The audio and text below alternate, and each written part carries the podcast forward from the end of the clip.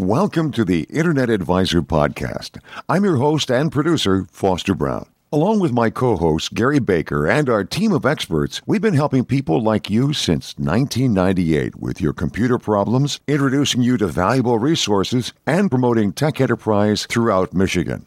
The Internet Advisor is a two hour podcast recorded every week at the studios of historic WJR Radio in Detroit. Both hours of the show are available each week on this podcast and are streamed to our affiliates across the state of Michigan. We're also proud to be part of Detroit's newest and fastest growing podcast network, PodcastDetroit.com. And now, here are your hosts with this week's Internet Advisor.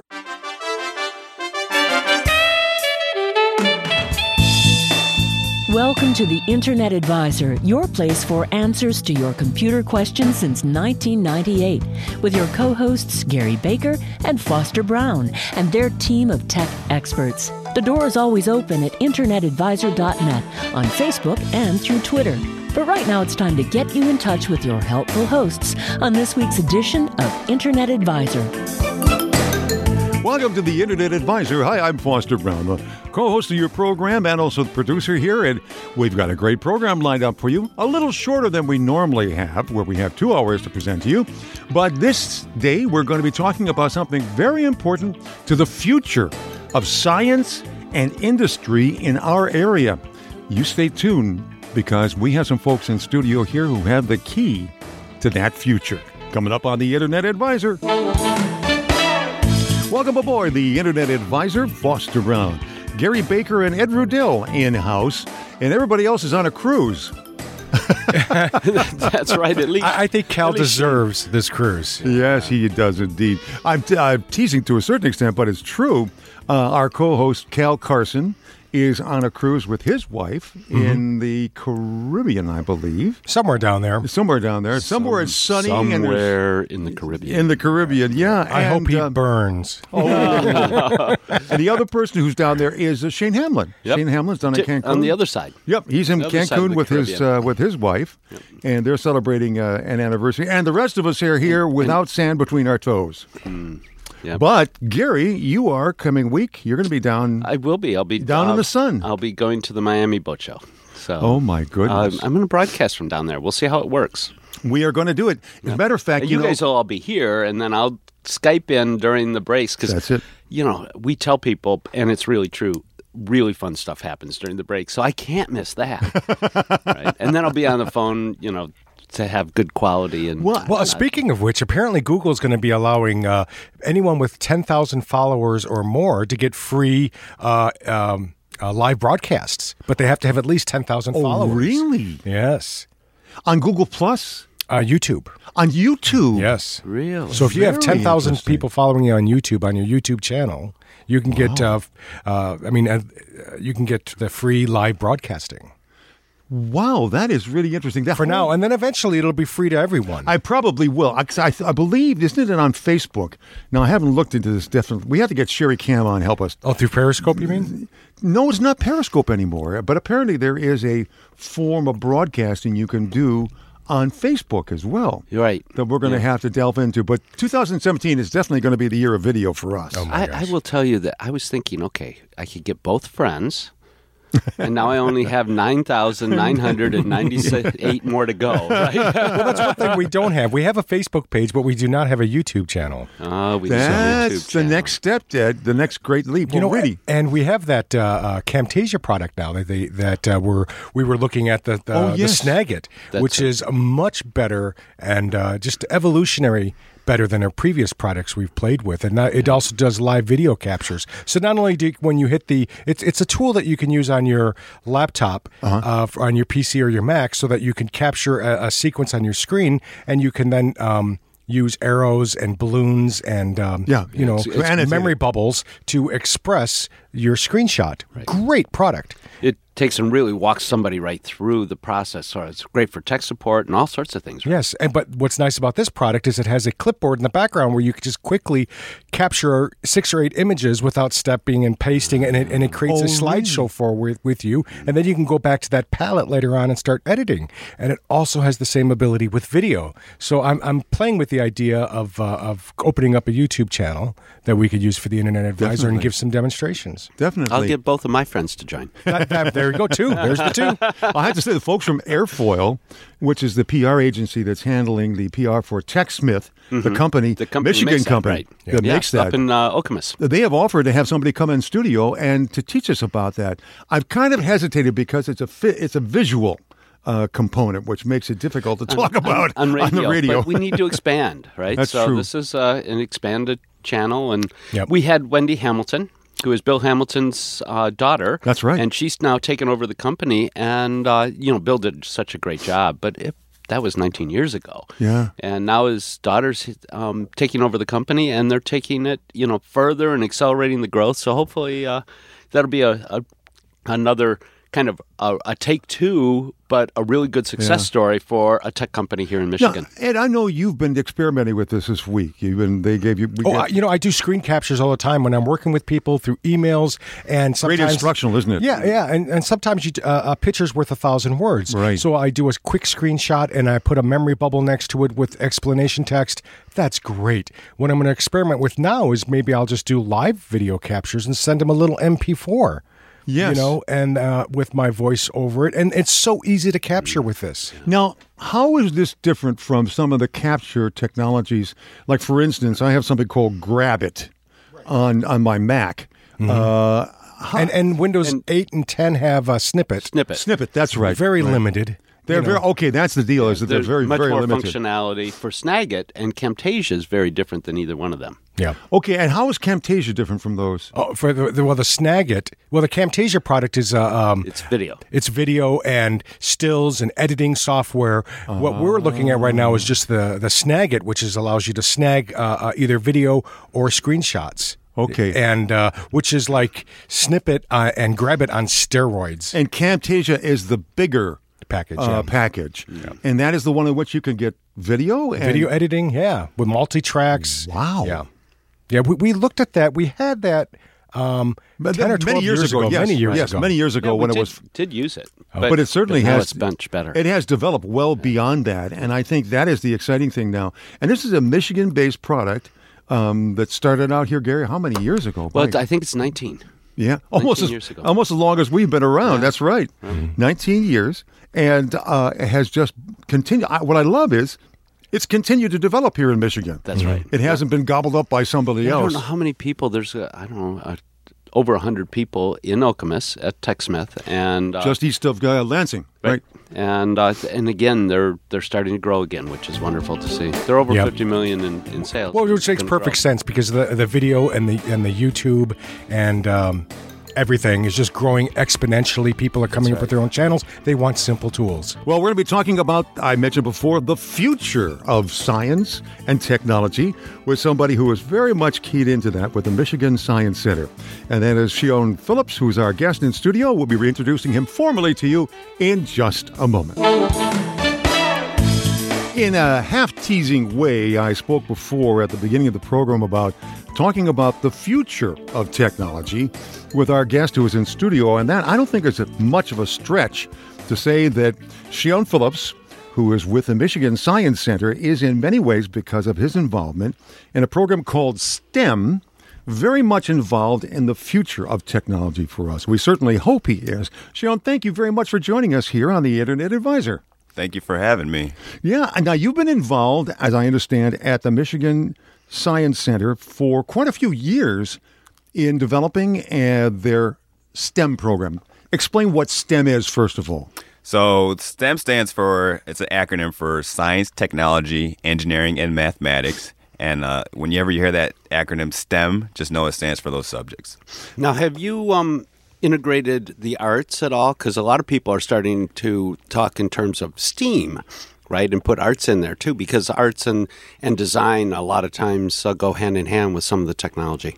Yeah, so we have incorporated the arts as well. So we kind of go in the quasi STEM, STEAM. Okay. Uh, when you think about um, the things that we're doing at the Michigan Science Center, there's a lot of art that's involved with all of your designing, all of the form factors, sure. and with technology, you have to make a product that looks good, Yeah, which right. has a lot of art that is incorporated in it.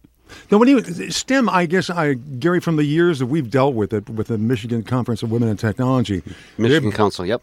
they've been very involved in that. With I have I've identified it with women, with girls. Is it- is that fair, or is is that the direction that it's been mainly focused in? For pertaining to for getting kids involved in in science, technology, engineering, and math, that it's been primarily kind of to help girls get on I, board. I with don't this. think so. We You talked think to a, a lot of the women, right, through the Michigan Obviously, yeah. um, Council on Women in Technology, but and they talk because that's who they help our young young girls to stay involved in STEM, and it's and there's a lot of boys that have been involved, but it's really very broad, non-gender, right? Well, I mean, so one of the things that we, we look at to do at the Science Center and what our, what our vision is, is that we want to empower and enrich all children and communities with STEM. So as you guys are, are talking, um, my background is actually in engineering, and in my classes, I, it's safe to say there were a lot of females that were in my classes, and, and and women were were lacking in our classes, which means that they're not going to pursue those different careers. So that I my my daughter and all of her friends thought that was a a real good reason to be involved in STEM. right? Because there weren't many other girls there. well, y- y- you know, it, uh, my son was involved with STEM up at, at the school system that he attended. That's right. And, and one of the benefits of that of, of STEM is the hands-on aspect of it. Because usually, when you if, if you have a child and they're sitting up there and you're just memorizing boring formulas and and the math stuff, you, you have to make that. How does this apply in the real world?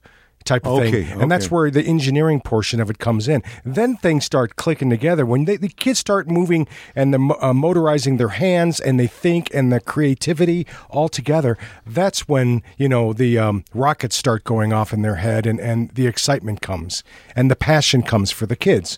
How was that? Was that good? That, that was great. Um, so, so what you're You got talking the sales about, job. so what you're talking about is is being able to retain information by um, doing hands-on projects. Yeah. And at the Science Center, that's that's all uh, what we focus on is we want our students to be able to um, do hands-on projects so that they can retain the information and that it's fun, cool, engaging, exciting, and you get that through the hands-on engagement. What, what has been the history of the STEM education or the STEM programming at the, the Science Center? Yeah, so we have a program um, as you as we're talking about uh, girls in STEM. It's called the STEMinista Project, and the the focus of this project and the reason why we started it is because we want to be able to defy the statistics and uh, focus on the gender bias of getting girls interested in STEM. And we, the focus is girls between the grades of fourth through eighth grade. And the different components we have is what you just alluded to is the hands-on component of it. So each of the sessions, girls are creating a car, a robot. They're designing Ah. it. They're they're competing amongst each other. They're becoming comfortable in the different STEM disciplines because we're also incorporating role models to introduce them to what STEM's about in their profession. And that's usually the problem, isn't it? Um, so many times uh, there's a bias against, oh, you know, this may be too hard for a girl. This may be not. You you should go into something else. And and I know that uh, that it, and all too often when I was growing up. Eons ago, that was true. Um, it's really not true today, right? People have realized that, hey, guess what? They're absolutely as smart and many times smarter than the boy sitting next to him, right? So um, it's wonderful to see us, and, and that's really the age group where we kind of start to lose them, right? Because they're in, they're interested before that, and then they start saying, "Well, I better be yeah. interested in something else." So how do you how do you go about doing that at the, the, the How do you science keep 'em? center? So we go about doing that in in, in various ways. Uh, one way is we have continuous program that happens every second Saturday. That's called uh, STEMinista Saturdays, and each of those Oh. programs we bring in community partners because the the beauty about the STEMinista project is that we want to incorporate as many community members as possible that are also doing STEM within the area.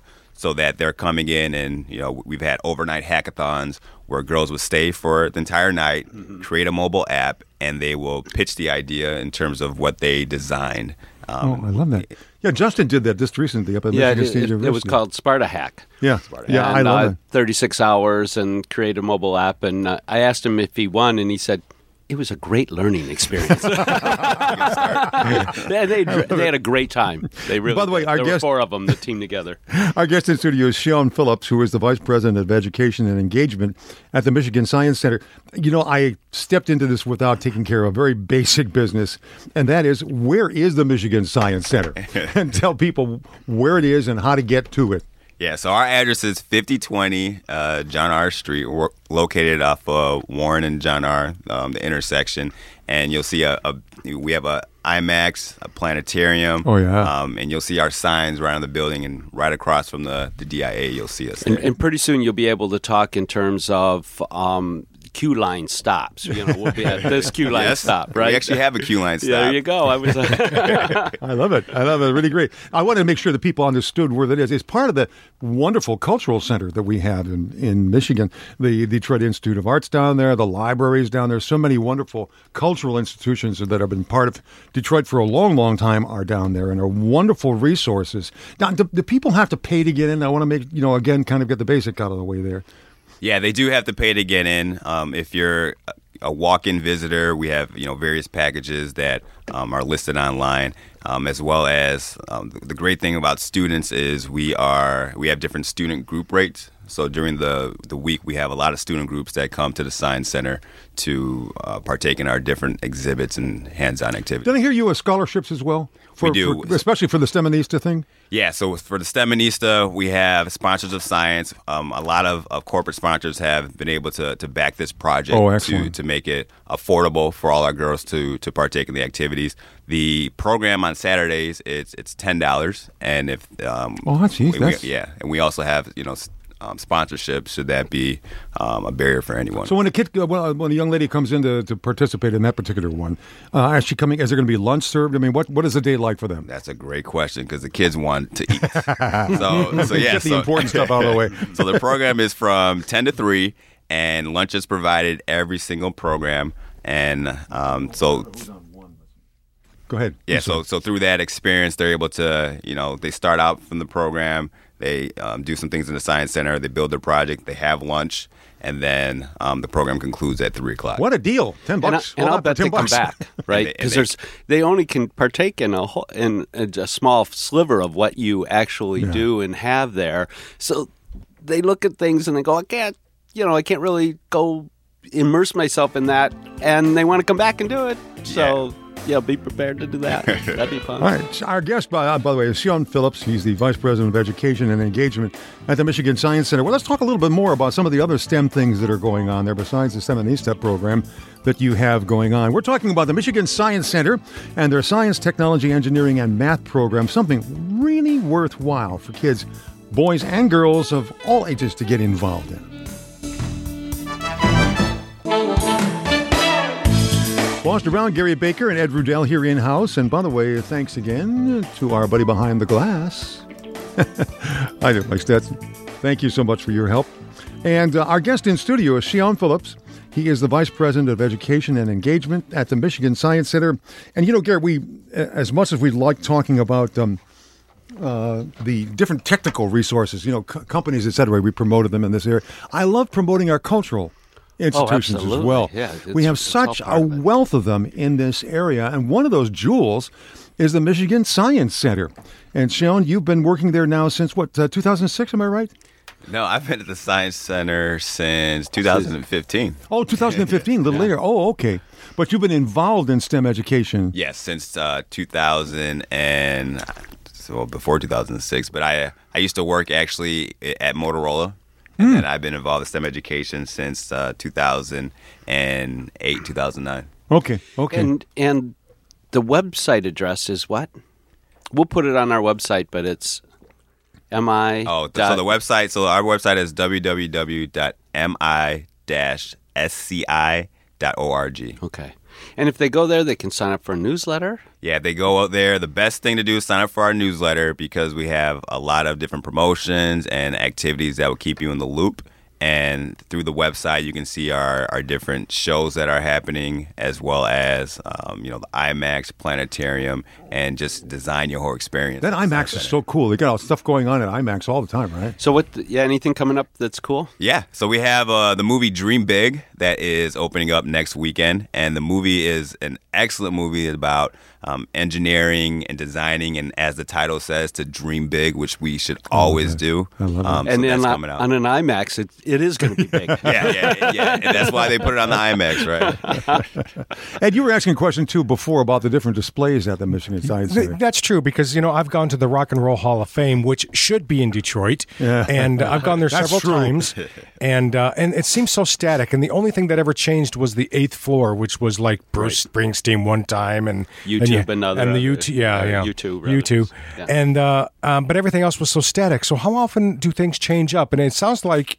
You know, when when you sign up for your newsletter, that you you'll be notified of how often these things change. So how often do you change things up over there? Yeah, so we're always getting new movies. We're always um, adding new stage shows. I think, which is probably one of the most exciting parts of it. Oh, that's right. It's a whole stage show, too. Stage shows. I love and it. Mixing that in between, and um, being able to also incorporate new programming around the science center. So when you come.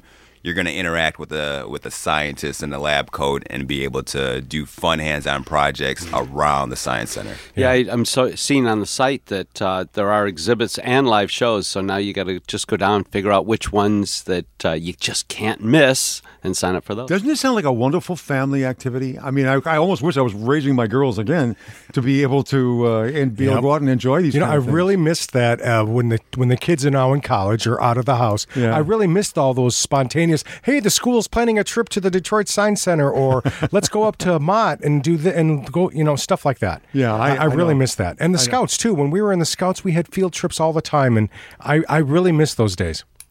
You get a big day coming up. I understand March the 11th. Yeah, so March 11th is our year two kickoff of the STEMinista Project, and it's also mixed with a, a free day sponsored by Ford Motor Company um, in honor of Oh. Women History Month. Oh, that is really cool. So you can get in free and enjoy all the goodies that there are there at the Michigan Science Center for nothing, thanks to the folks at Ford Motor Company. That is really fantastic. And you said it's, it's, it's the kickoff of the second year of the STEMinista project. Now, just a recap again for people who may have joined us a little late. STEM, STEMinista refers to a program uh, in which there are mentors that are included in training girls for girls in particular, right? That's the focus? Yeah, so we focus on girls between fourth through eighth grade, and it is um, around programming that girls are able to do different hands-on projects. The piece that you're speaking about in particular is the role models. So we're looking for for role models to be able to show girls and inspire them I about it. what they're doing in Yeah. their field, I which love is that. very powerful. Yeah, yeah. I really love that. So you know, I'm looking at the theaters under the theater section, right, and and the IMAX dome. Wow, really cool. a lot of it in 3D, I'm sure. And the planetarium, I would like that personally, and I know a lot of other people would. But I'm really unsure about the next one over, which is the Toyota 4D theater. Now, what's 4D theater? Really? Come on. you know, who's who, where did they sneak that other D in? right. So right now we're four. Who knows how high how high it will go. But um, so when you think about 4D, you have motion, you Mm-hmm. have air, you have snow, sparks. Um, so that's what the 4D I got it. theater is about. Um, and, and and right now we're actually um, I'm going to get rained on. you actually may. Oh, that could be funny. You'll be in the splash zone. Okay. yeah. So, so right now we're, we're actually um, so we're doing some major renovations into the the Toyota Engineering Theater, and you have to check it out. you have to check very it out. cool. Sounds again another hands-on experience. How did you get involved in all of this as a young African American man? How did you get involved in this? That's a great question. So I uh, so I went to the University of Michigan, studied electrical engineering, and then I went on, as I said earlier, I, I worked at Motorola designing cell phones, and then a colleague and I uh, started again to into STEM education, started our own organization out Oh. of Chicago. And from there, um, the is still going on. It's called Project SYNCERE. And from there, I just fell in love with education mixed with engineering, and that was my passion and I've been educating students from eh, within STEM for, for a very long time. And it, when you see that light bulb click, and you see them that are, you see that they came when they weren't interested, and they changed their their interest level for school. Their attendance is increased. they they have a, a newfound love for math and science, and they're able to connect that to a profession. Yep. And and that's so important nowadays because so many kids and I've seen this with a lot of kids that my son graduated school with is they're still at home playing video games and they never made that connection. Because they said they were going to come out and they wanted to go to college and program video games, and they're still at mom and dad's house living in the basement, and they never made that connection about turning their passion and and into something. Never know, made the jump. Never made the jump. Yeah. Yep. So where did you grow up? I grew up I grew up in the western suburbs of Chicago. Okay. Yeah. And then came to Michigan. Came Down- to Ann, Ann Arbor, and then yeah, then I went back to Chicago, and then came back to Michigan, and here I am. Oh. Did you come to U of M for, for your degree? Yeah, yeah, Oh, in engineering. Yeah. The reason I asked you, by the way, before about being a young African American man coming into this is I. Maybe I'm wrong, but I'm imagining that some of the barriers to involvement are the same kind of ones that you see young women running into, uh, in terms of ceilings Yes. and limited possibilities, and no, no, that's not for you, kind of thing. Yes, and that is very true. So when when I when you think about the classroom within college, there's not a lot of African American men in there. There, there are not a lot of women that are in there as well. So we do have a, a similar, I would say, uphill battle in terms of being one of few in the classroom. Yeah. and being able to just be confident. And I think the supporting group and the cast that you are able to to, to build yourself around is, is important because the engineering is is something that takes hard work and, and effort to, to get through. And I think for a, a student or a, a young kid to be able to connect that to them very early because math and science are strong building blocks. And you need, Oh, yes. you need the foundation to continue to matriculate to um, to all the way to college and, and so forth. We continue to hear Gary around here. I, I was just listening the other day to uh, Mike Brennan's uh, um, M Squared TechCast, and he was interviewing somebody who was talking about the fact that employers in this area are still crying out for labor. We absolutely They- are. they're- they're There's not di- enough people that are skilled, that are trained to to be involved in IT the way we need them to. Exactly, that's a desperate need, and you're at a, at the at a cutting edge of that, um, Sean. Yes. Extremely important part of that is developing that uh, that labor pool by getting the kids in, you know, at that age involved and interested in it as well. Do you see that growing?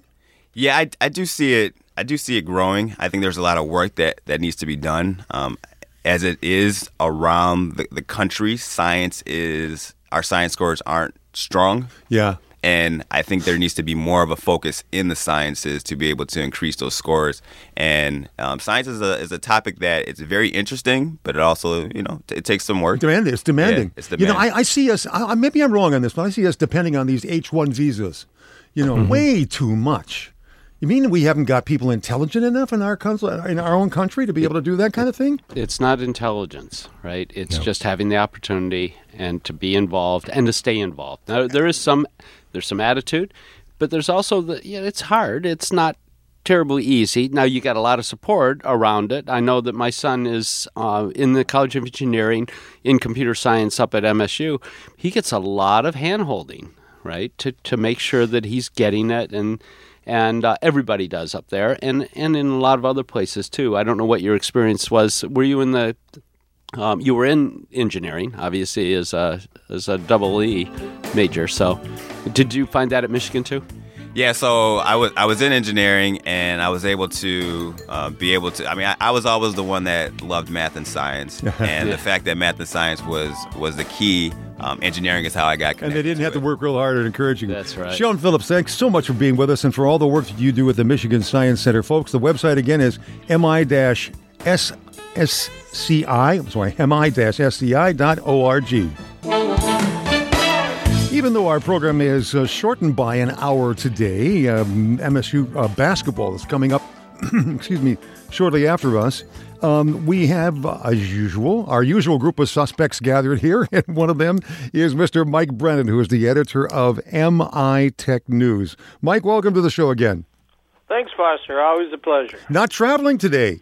Not in any. No, no. I'm in Ann Arbor today, uh, just sort of chilling out. But boy, next week's a blur. So Is it? Oh, okay. Yeah, Gary's doing the same thing. He's traveling next week as well.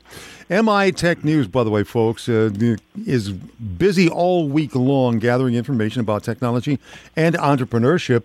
And something I want to mention just before we get to your headlines is that folks should also tune in to your M Squared TechCast. And uh, Mike, talk a little bit about that because it is a wealth of information about entrepreneurship in particular.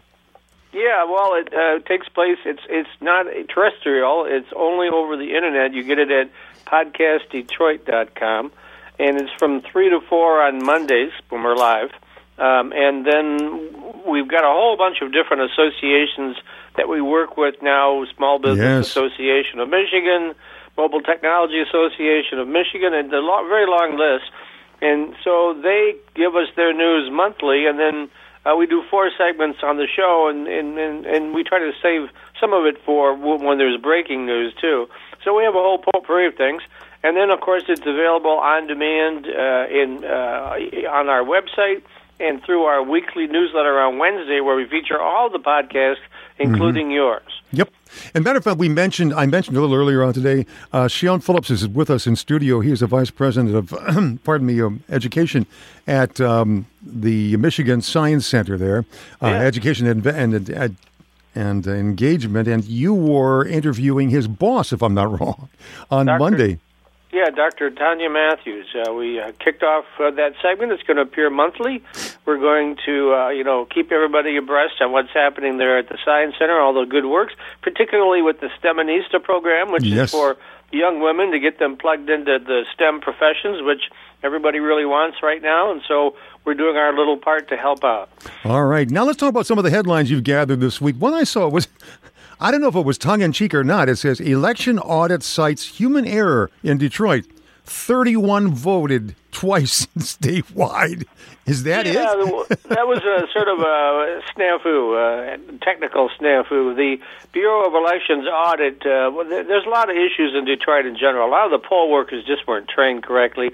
A lot of them are older that really don't understand technology. Uh, so that that's one issue. But two, uh, the main thing was that uh, something like 45 cities and townships downloaded the electronic poll book data two weeks prior to the election. So people that had sent in absentee ballots weren't recorded.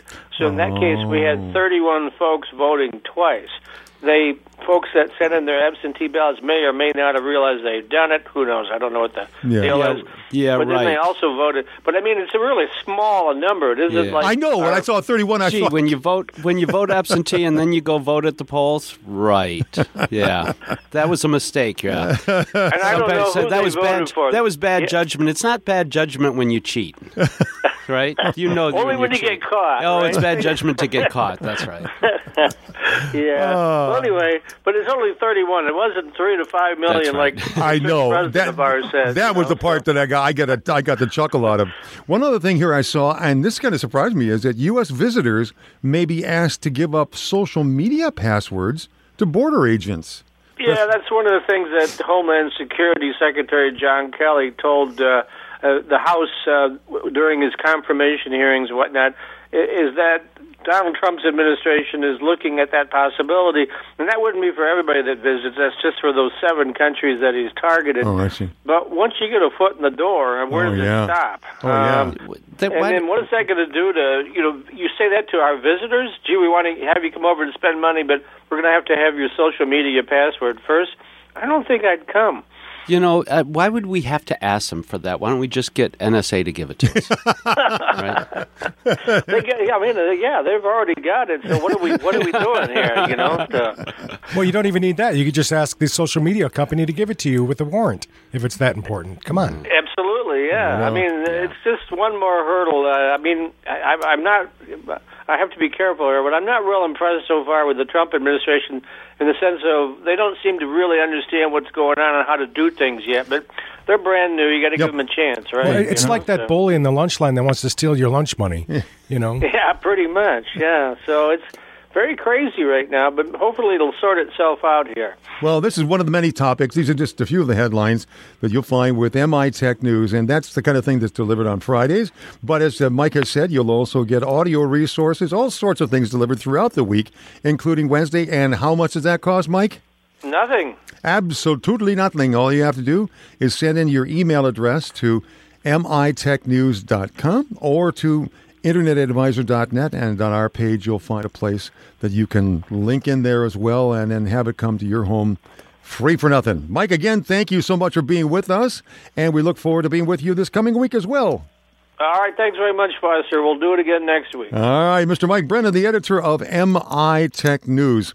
I want to wrap things up here with our guest in studio, Sean Phillips, who is the Vice President for Education and Engagement at the Michigan Science Center. We've been talking with him a little bit before in this hour about the many resources that the Science Center has. You have a particular call of action, though, that you wanted to make sure that got out here before the end of the program. Yeah, so we have, we have a vision to empower and enrich all children and all communities with STEM. And the STEMinista project is something that we're continuing to grow and to reach even more girls. So if you know a girl in fourth through eighth grade, please spread the word about the STEMinista project and encourage her to attend a workshop any second Saturday of the month. Also, if you'd like to be a STEMinista role model, please visit our website at www.mi-sci.org to complete your profile and sign up to volunteer at one of our many events. And you asked a question before, Ed, about uh, the school districts that are um, connected to the. Oh, Yeah, yeah. I was wondering how many school districts were were, were involved. If it was, uh, you know, everyone in this area, if they're out of state, what type of relationship you have with them. Yeah, so we have people come from from Canada, from out of state. Uh, for the most part, most of our our schools students that are coming are within you know Detroit and Metro Detroit. But yeah, we have people visiting the Science Center from all around the the state as well as our neighboring states. Now, what as was the number you said about that? How many people, students visit? Yeah, about sixty thousand students for the year. Wow. That is fantastic. Yes. And that's something I hope that keeps on growing. Yes, that's what we want. All right. Especially in today's uh, time frame and with all the technology at everyone's fingertips. You know, it's the kids have to know where it's from and, and, and, and what types of technology are out there and what type of science is out there. You know, the plea too is that the kids it, uh, they like playing their games, etc. Why not take them to some place that will expand that horizon? that's where I was heading. Yeah. Yeah, exactly. Where when you think when you take them in, suddenly it's more than just a cell phone. It's more than just the, the video game. Yes. It's got all these things they can get their hands on. They can get into that gooey stuff. there was some stuff on an image that had was on the internet of these kids just kind of getting in the slime and Uh, playing. you, you know, and remember Lego Company uh, years ago were just the blocks. Think, think of the change that that one company did, and with the robotics program that has you know shepherded in, in robotics clubs throughout the entire world. oh, that is and, and then introducing kids to that, and then how what type of factor that you know into programming, into into boost or boosting STEM programs. It's amazing absolutely that little change. Well, Sean, Sean, again, thank you so much for being with us here, and the very best to you and the folks at the Michigan Science Center. Folks, if you want to find out more about that, you can simply go to mi-sci.org. That's mi-sci.org. That'll take you to the website. There's so much there to find out about uh, the different packages that they have going on there, what's going on at IMAX. And then coming up on March the 11th is a big event, right? Right, we have our free day as well as our STEM, as well as our STEMinista Year Two kickoff event. Absolutely. So check it out, please, folks. And Sean, thank you again for being there. Guys, we're to head out of the door. Because coming up is Michigan State basketball. But for those of you who enjoy listening to us answer questions for folks, that's going to be happening if you're listening to our podcast. So stay tuned for that. For the rest of you, stick around for Michigan State basketball coming up here on WJR. Go green. You're listening to a podcast of the Internet Advisor Show. To see the show notes for this program, visit our homepage, theinternetadvisor.net. Now, let's get back to the Internet Advisor. Hi, this is the bonus round. I'm Foster Brown, and this is hour number three of the Internet Advisor, a special additional hour on this 19th anniversary program. Gary Baker, Ed Riddell, and Cal Carson are in studio with me, along with Caston Thomas, ready to answer your questions. If you give us a call right now at 800 859 0957, that's 800 859 0957, we'll get some answers for you. Welcome to hour number three of the Internet Advisor. And this is the hour, by the way, when you get to call in with your questions, and we'll take a crack with our expert crew here of answering those questions. And by the way, we have some extra help in here with Caston Thomas, our cybersecurity expert, who is here to pitch in and help answer some questions as well. Well, it's a great time to ask security related Oh, questions because Caston's here. And for everybody that uh, wanted to ask uh, an Apple question or a Mac Oh, yeah, question. Uh, for the last two or three weeks, uh, Cal's in studio, so uh, ask away. Yep, exactly. By the way, I want to mention that we've got three winners from this last hour of that book that we were giving away, the one we interviewed uh, Josh Linkner for, Hacking Innovation. And congratulations to John Humphrey of Royal Oak, Brian Brysucker, I believe I've got that right, Brian, in St. Clair Shores, and our old friend Paul Sr., Paul Amici, down in Houston, Texas, Super Bowl City. Yep. And uh, yeah, it's interesting. He continues to listen to us. I don't know, I know. why, but he no, he know what he also did is uh, he has given us some program ideas, and I thought you know talking about hacking innovation.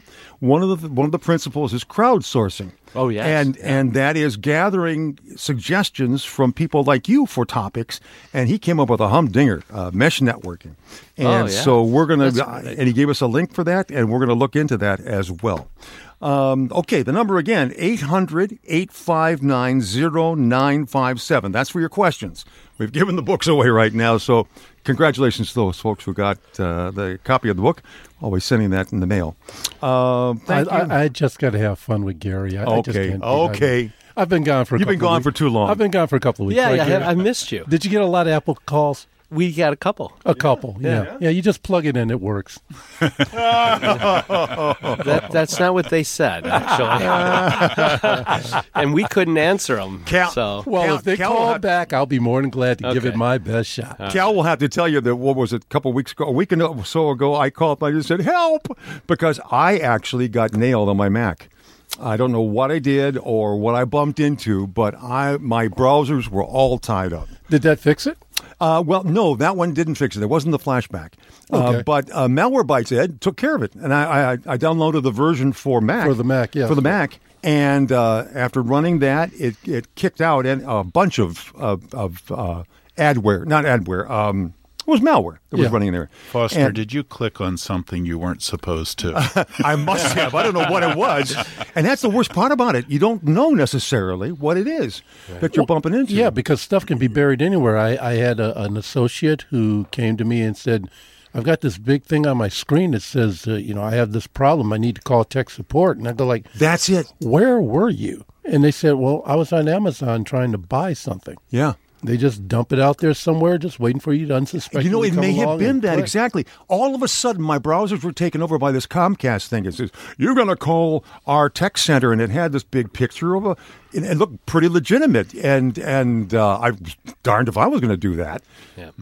So Yeah, don't do that. Yeah, don't do that. And you know, my understanding is a lot of the stuff is propagated by ads that are actually thrown on there. no, I have an ad blocker.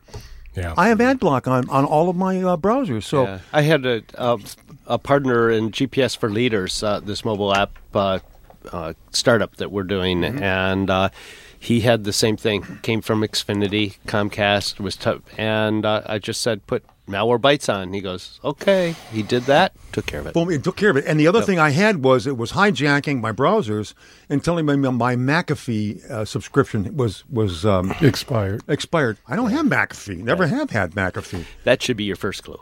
Yeah, well, that was exactly it. When that when that came up, boom. And then the other thing was it told me my flash was out of date. You know, which is I'm not going to even touch that. Okay, let's go to Rob from is. Brownstown Township. Thank you very much for being with us, sir. What can we do to help you? Yeah, I just bought a computer um, with a standard hard drive, and I was thinking about switching out to a solid state drive. If I load up the, like, say, Microsoft Office on the, the existing hard drive, am I going to have to to buy the software again if I switch to a standard solid solid drive, um, solid state drive? Well, it- There's not enough room to put a hard drive and a solid state drive both in the same computer. Well, it really Small. depends on, on how you transfer everything over. What operating system are you running? Oh, well, Hello? Windows 10. Oh, Windows 10. So you're lucky that you could probably just clone or use the Microsoft Windows. Um, uh, uh, what is it? System. Let's. Is it a transfer tool? no, basically, you basically clone your existing hard drive. Actually, some of the solid state drives come with Come with the software? that will do that for you. No, thank you. I wasn't aware of that. I, I um, you know, because solid states are usually were quite expensive, but they've been dropping Oh, they've been- oh, substantially. yeah, You can get uh, 500 gigabyte for around hundred dollars. Yeah, yeah. So I, Right. but Rob, I think you, Uh, what Caston is saying. How Go ahead. How do you, how do you transfer it if it's outside the, the existing if the solid state drive's outside the computer? How do you to transfer everything in there? Well, usually you, you transfer it to an external, you know, uh, hard uh, hard drive, like you know, USB attached hard drive. Well, which could be the solid state drive, right? Well, you but when you Okay. Yeah, so if you buy the solid state drive, Right. Um, as Caston said, sometimes it'll come with software that you install on the operating system, and then you connect the the solid state up to it. It'll just clone it over for Right. you through a Right. USB cable. Right. If you use the Microsoft System um, Image application, you'd have to create an image onto an external. You know, hard, drive, Hard drive, right. install the new medium, and then use Microsoft's bootable media to restore the image to the new solid state. Okay. In both cases, you won't have to renew your licensing um, for Microsoft Office on either one of And those. that's that's the good news for you. You won't have to that- worry that about that. so when you purchase the solid state, inquire if it comes with that uh, cloning software. be really, really handy. All right, coming back, and we'll be talking with uh, Suzanne and Troy and you. Welcome back. It's the call in version of the Internet Advisor. That's when you get to call in with your questions. And we're very fortunate to have this week the opportunity to not only bring you uh, two hours of excellent guests and interviews, but also on top of that to uh, open our phone lines at 800 859 0957. That's 800 859 0957 for your questions. And let's go right back to the phone lines and say hello to Suzanne from Troy. Suzanne, how may we help you? Um, hi, thank you for taking my call. I have a computer that my son uses mostly for gaming, and every once in a while I go on it, and there's something on it called Whiskey Services that pops up. Every time I open up a browser, it kind of attaches itself to it or opens up a second page. I tried to Google how to get rid of it, and I think it's I, I read that it's embedded in the registry, so I am trying to look for an application or something I can buy that can get rid of it. I don't know what it is. Well, more than likely, it's it's an add-on that's been added to all the browsers: Google Chrome, Internet Explorer, Edge, Firefox, and it's e- it's either a Trojan or it's a search engine assistant. And uh, the first product I would always recommend is Malwarebytes. It's free. Um, you could download it from malwarebytes.org or .com now. Um, if you really like the product, you could purchase a yearly subscription, but you could download it for free. It's fully functional for free, but you have to um, install it and initiate the scan, and it'll remove, usually identify and remove these add-ons or these infections that you have. Um, and, and and the drawback is it does not provide real-time protection for it. And if you want real-time protection, that's what you have to purchase is to for the twenty-five or forty-nine dollars, whatever it is a year now. And and I'm not familiar with what whiskey is, but I'm assuming it's a um, uh, if you have a young son, more than likely he does want to do gaming, and and Right. when he does, they usually look for cheats. And when you search for such and such a game cheat, those are the poisoned websites that install this type of stuff for you. Be a you. good learning opportunity for your son. Yes, Good. exactly. He's actually sitting listening to this, and I want to make sure he knows that we downloaded So- this, and we cannot. I've tried so many ways to get rid of it. Um, just one second. You said malware. dot- Uh, mal- malware bytes. Is that B I T E S? No, Bytes? B B BY. Y T E S. Right, and you can use another home computer. I mean, it, sometimes this the software will not even allow you to go to malwarebytes.org or Norton.com How about or whatever. bleeping- bleeping? Because what they do is they Oh, yeah, is right. that they actually intercept that because you're typing in the browser. Some of the more uh, Sophisticated uh, sophisticated ones will prevent you from actually downloading it. And so if that happens, you have to use your another home computer, download the the software, and then install it. Or, you know, bring it over on a USB drive and install it. That's exactly, matter of fact, what I did with my Apple computer when I ran into that Well, that's a question. If you use an alternate browser, do, do they poison both browsers? Yeah. They try to. Okay. Yeah, whatever. So yeah, what- well, usually whatever browser's installed on the computer, it'll infect every one of them at the Yeah, I had Safa- Safari and uh, and Chrome, were both nailed. So what negative impact is is happening because of this? Um, I'm not sure. I'm scared to use it. I don't log into um, my mail accounts anymore because I don't know what it is. But so I don't use my computer for anything anymore until I'm trying to get rid of it. Yeah, so I'm I, I don't know. I don't know what what it does. I'm wondering um, if it's not a plugin that he downloaded specifically as a plugin that it's not malware at all. Uh, no, I don't think No? so. I asked, and we Oh, tried to get okay. rid of it. And uh, what I read when I googled is that it is, Okay. Um, it's very difficult to get rid of. It is an add-on, but we didn't we didn't on purpose download it. And I know he goes to cheat sites all the time, Okay. which is what worries me to begin with. I So. want to Minecraft. So, so Yeah. Susan, Ah, this is that's- just- okay. Yeah, and especially Minecraft. Yeah. Yeah. I- So We heard the defense. First off, I'm here in the studio giving you a standing ovation. I mean, it is so wonderful that you're not doing email or other things on this computer when you don't know what's happening. Right. So, my hat's off to you for that. One thing you may be able you. to It's do is go. Uh, you know, you're a smart woman. so, uh, the uh, the one thing you might want to do is in your browser, uh, you can go to settings and find a, a setting called add-ons, and you may be able to disable it there. Oh, yeah. and that's another way to do it. You could also go into the uh, Windows uninstaller and see if it shows up there, and you may be able to uninstall it there. You may have already tried that, and if Yeah, not, I actually tried both of those. The settings, it must be called something else in the add-on because I didn't see it there. Yeah. Um, right. at And most least not- likely I think I only looked in Chrome, but um, but the Windows uninstaller, I didn't see it there either. So, Okay. Yeah. Yeah, the very, very which good. is why I worried it's a malware. I don't know. Yeah, you're probably right then. If it's Well, not and and again, uh, well, the suggestion that Ed had was if you can find another computer to get to, so even if it's a friend's computer, uh, take an, a thumb drive and uh, download the malware bytes install. only if you can't get it on that computer. Right, Exactly.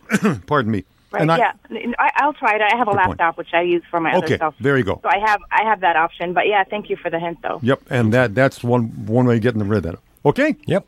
And that's a good Thank you thing. so much. And, and thank You're you very much for calling. And and for parents that have children that have their own computers, it's very good. It's it's wise to always check them.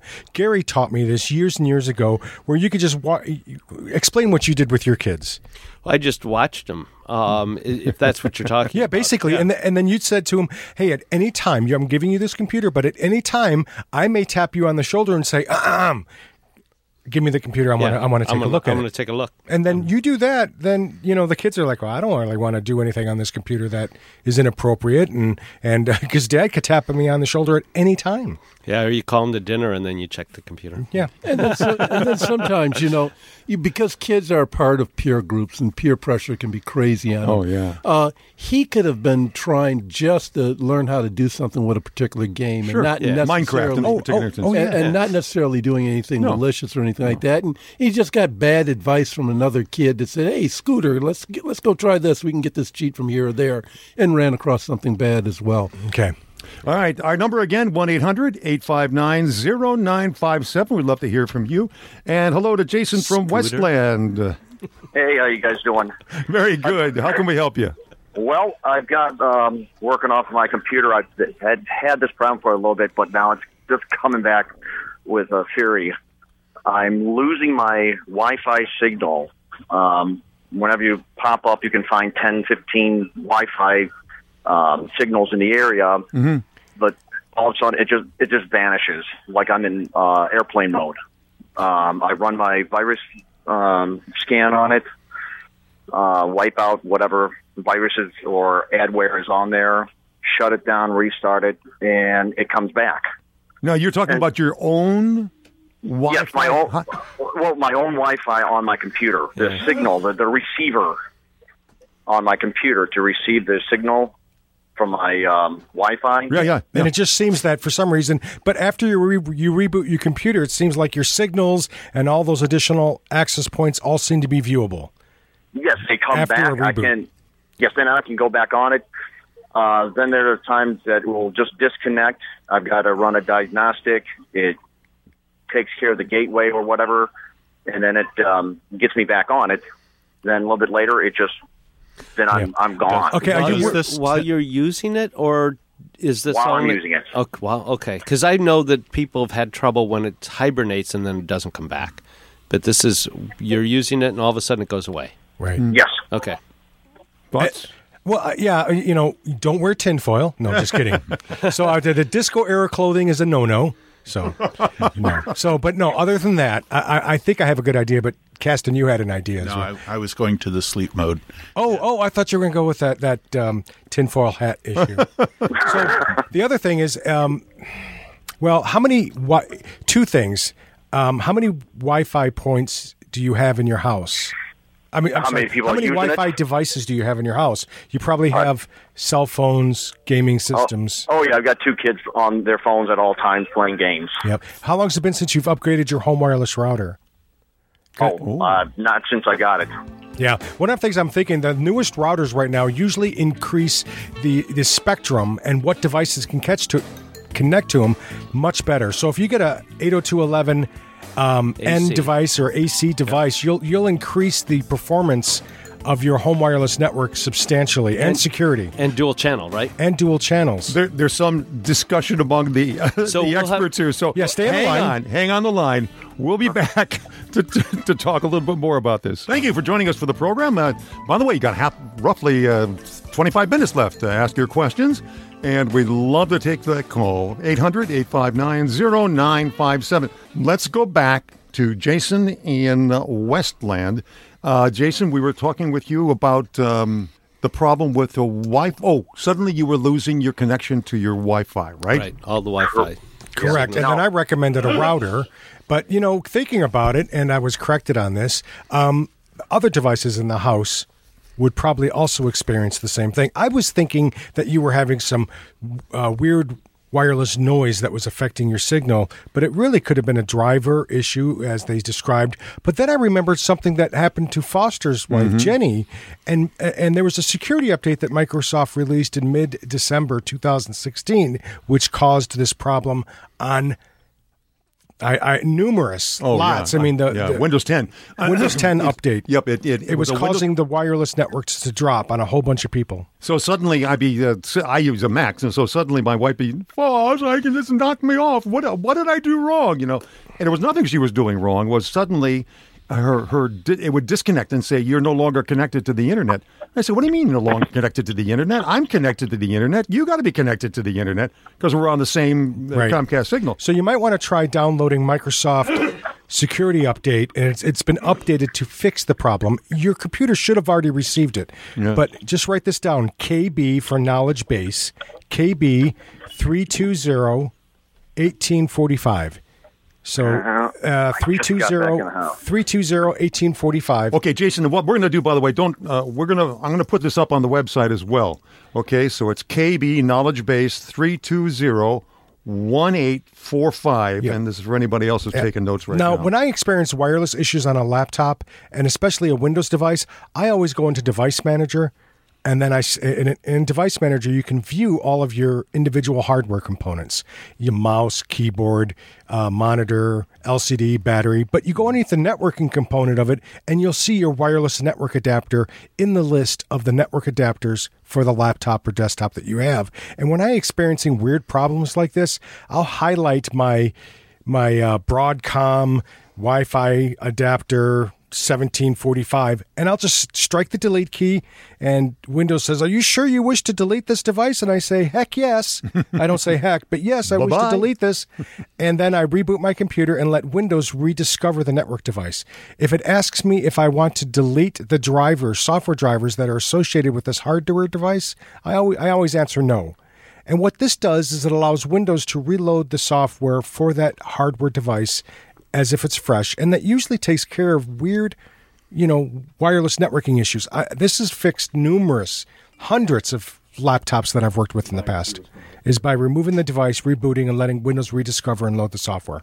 okay, Jason. Okay, sounds good. All right, and as I say, I will post that information uh, number on our uh, homepage. All right.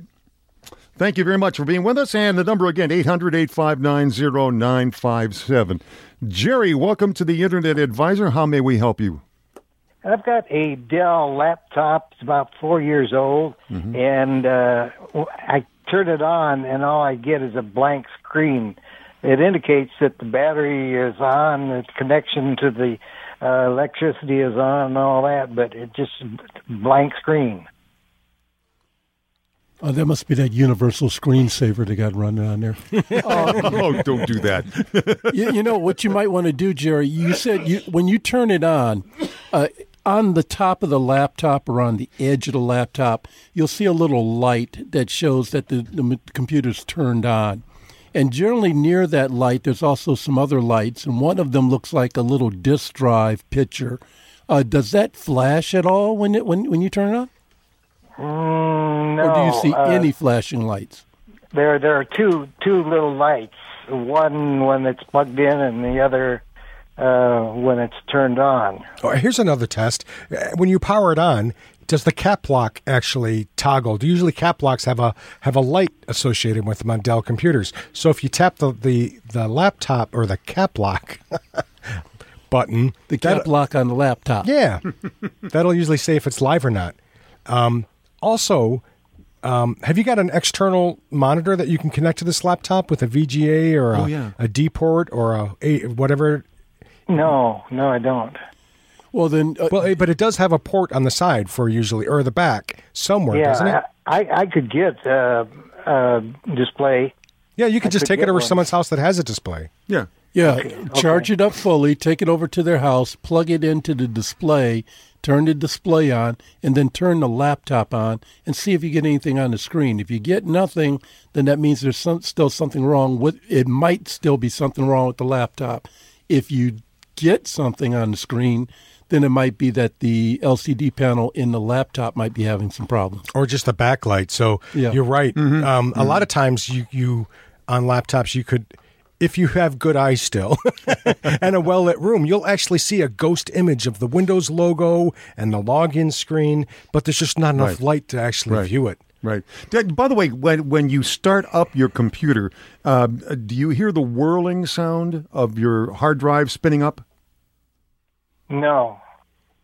Oh, really? Maybe it is a power problem then, or a hard drive problem. Or hard drive problem. Something. Are you Really near, do you live near a computer store, like an independent store or anything like that? Well, it's uh, a ways away. Okay. 25 miles. Okay. Oh, okay. That's Yeah. yeah. There's a bit of a distance to drive. How, about, how about a community college or, or, or, or high school uh, uh, adult education anywhere near you? No. Okay. no. Because I was going to suggest you could always stop by there, and if they have like a computer class or anything like that, I'm sure there's someone there who could just take a quick peek at it and say, "Yeah, it looks like this or it looks like that." Yeah, but no if you try the try the monitor thing first, Yeah. and see how that works out. Yeah, and, and and also there's a fan on the back of these things or on the bottom, so that when you hit the power button and you put it next to your ear, and should hear some you should be able to hear some whirling, and that's probably where Foster was going with that. Yeah, because often, often you hear the, the buzz and the click uh, of a of a dr- hard drive uh, Mm-hmm. whirling up. What we're doing, by the way, is kind of interesting. Caston pointed this out before, Jerry. We are we're hacking the problem. In other words, we're trying to tease the elements of the program of the problem apart and using different kinds of things to uh, to see if that really is the issue or not. Uh, and for instance, listening for the hard drive spinning up, or you know, the different kind of things we're talking about our ways of looking for it. So try try the one thing which was connecting it to an external monitor to see if it's an issue with the monitors. And the other thing then would be to, when you turn it on, see if you can hear anything happen. That's after you check that monitor. See if you hear anything you know, spinning up. And I thought of a third thing, and sometimes laptops, if they get if you if they go into hibernation mode, sleep mode, then hibernation, uh, and and all laptops are susceptible to this. Sometimes they just get stuck and they will not wake up. So unplug the power, and if your laptop supports it, it's a Dell laptop. Pull the battery out, and then press and hold the power button on the laptop so that it can discharge the motherboard in there, and then put the battery back in, plug oh, it back in, and then press and hold the power button to try to power it up, or press it to power it up. If that fails, press and hold it for the five or ten seconds to power it up. And don't do that to my computer, Cal. I have a Dell in front of me, and Cal's looking at the power button to see if he can do that. well, actually, I was thinking of another thing that I hadn't even thought about. And how about if he powers the computer up and then hold down the function key on the Dell, and on the top row they Oh, have that right. little button where you can switch monitors back and forth.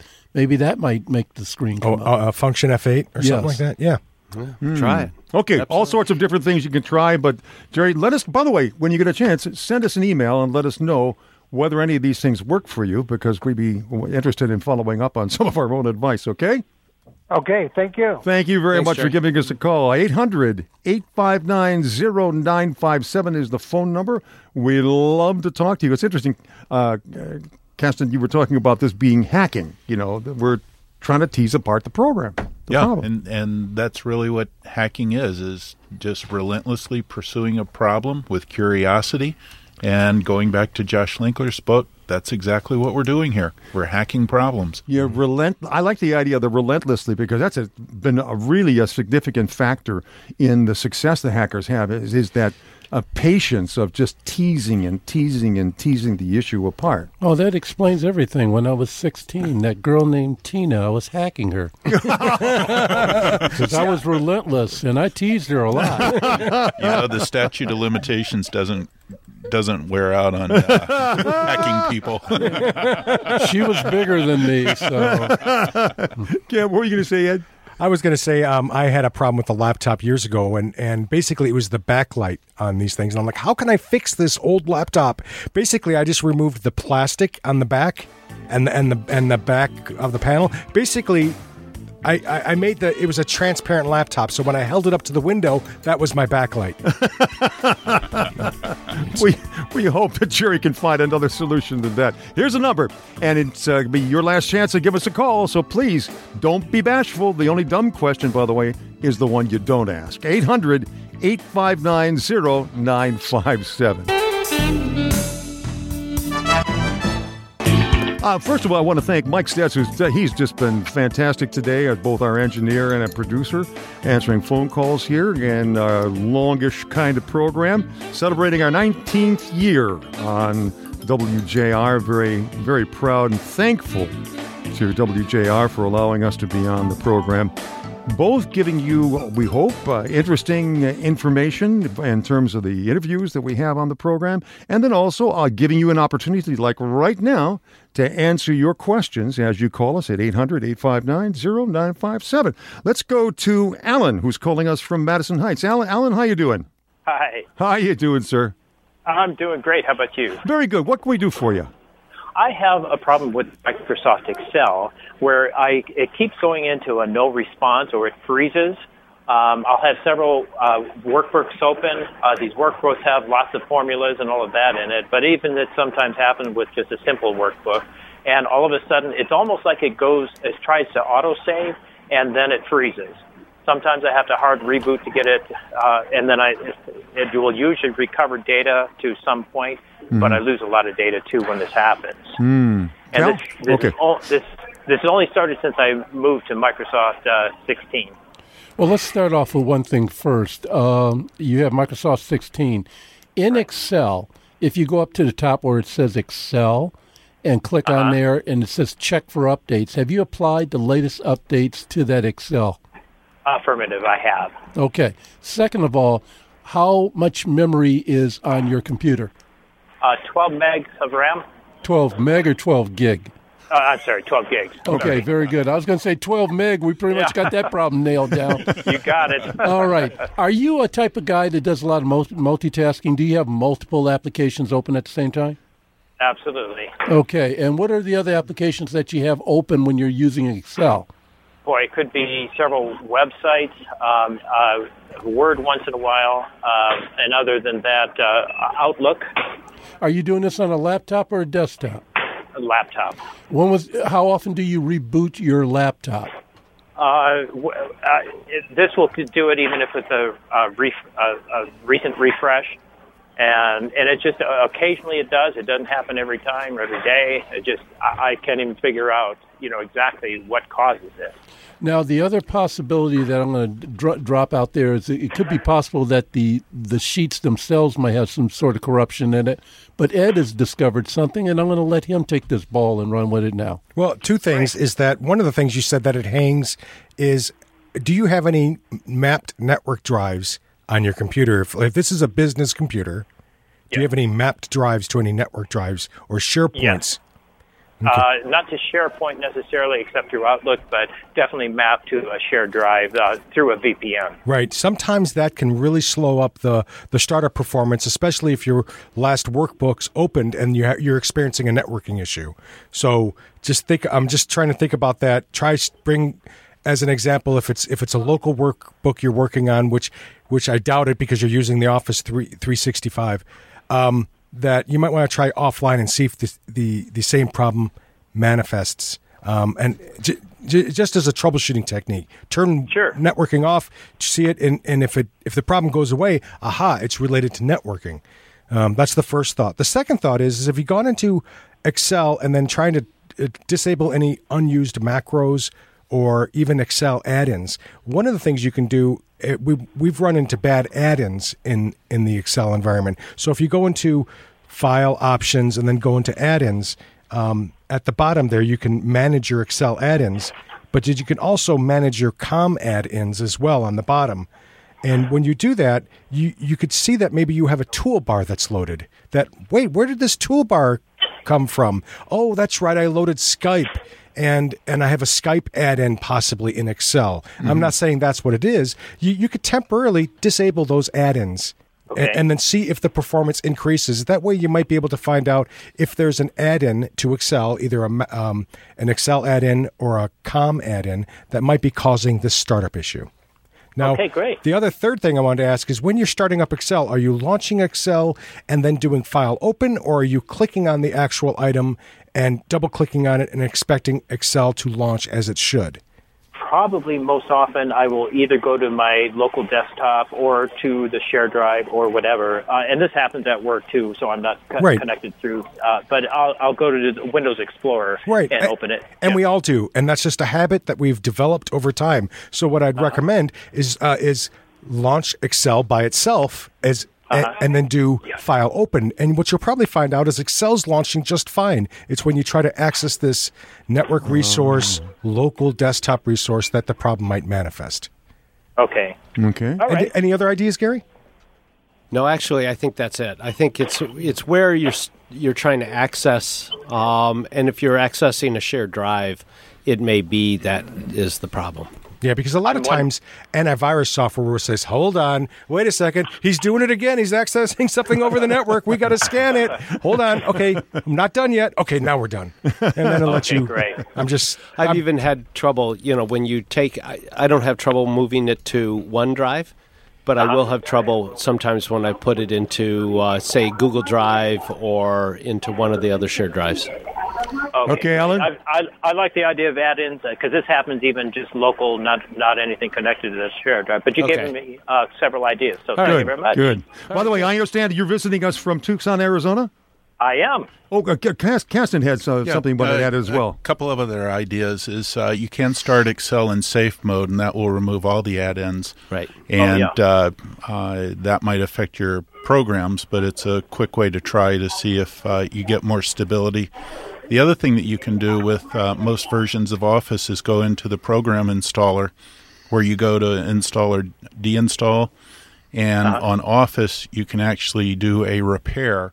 Oh, that's right, And that yeah. repair function might uh, fix any corruptions that are in any of the DLLs. Now you've given away all our secrets. Sorry about that. There's no magic left. There's no magic, Harry Potter. I was excited. I had extra cake. No, Great idea, Caston. All right, Alan. Hey, safe trip back to Tucson, Arizona. By the way, if you want to catch us, you can catch us on the internet at internetadvisor.net. We publish our podcasts every week as well. So thanks for stopping by. Fantastic. Thanks, guys. You're welcome. All right, 800 859 0957. We have time for at least for one more. Hello to Jim from Westland. Hi, Jim. How you doing?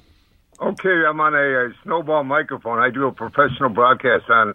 I'm not going to plug where I do it.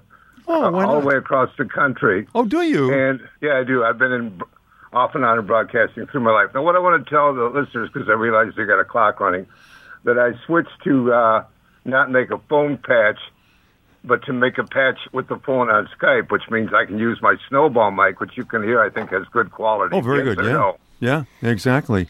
So you, okay, you now let me point out to the listener that you don't have to try it for thirty dollars like I did. You can take just ten dollars and find out how good it works. Now, here's one thing I found out: if you're calling an 800 number, it doesn't deduct any time from your account, such as calling WJR today. The counter is not going down. Ah, with Skype you're talking about. Right, exactly, because that way I can retain using the snowball mic and almost sound as good as you guys. well, I'm glad you mentioned that, you old pro, because uh, we're talking about using uh, Skype in in the future on our program here uh, because one of our members is about to take uh, a journey south of the border. I, I, that is the, the Mason Dixon line. hey, thanks so much, Jim, for being with us and for that promotion. Thanks so much for all of you for being with us. 19 years we've had the privilege of being here on WJR, and we look forward to continuing. We are going to be uh, hacking our program, that is, working hard to make it better in this next year so that when we come to celebrate 20 years, it may be a very, very different kind of program, hopefully a whole lot better one. I'm Foster Brown on behalf of Gary Baker, Ed Riddell, Kel Carson, and Caston Thomas. Thank you so much for joining us. Connie, thank you for serenading us with your happy anniversaries. Mike Stetz, thank you so much for all you do for us. Folks, have a great week. You've been listening to the Internet Advisor Show, Detroit's longest running, locally produced computer show, with Foster Brown, Gary Baker, and our team of experts. For more information about our weekly show, to ask a question of our experts, or find the show notes for this podcast, visit InternetAdvisor.net and look for us on Facebook and Twitter. Don't forget to check the other great podcasts available on this PodcastDetroit.com network. Thank you for listening.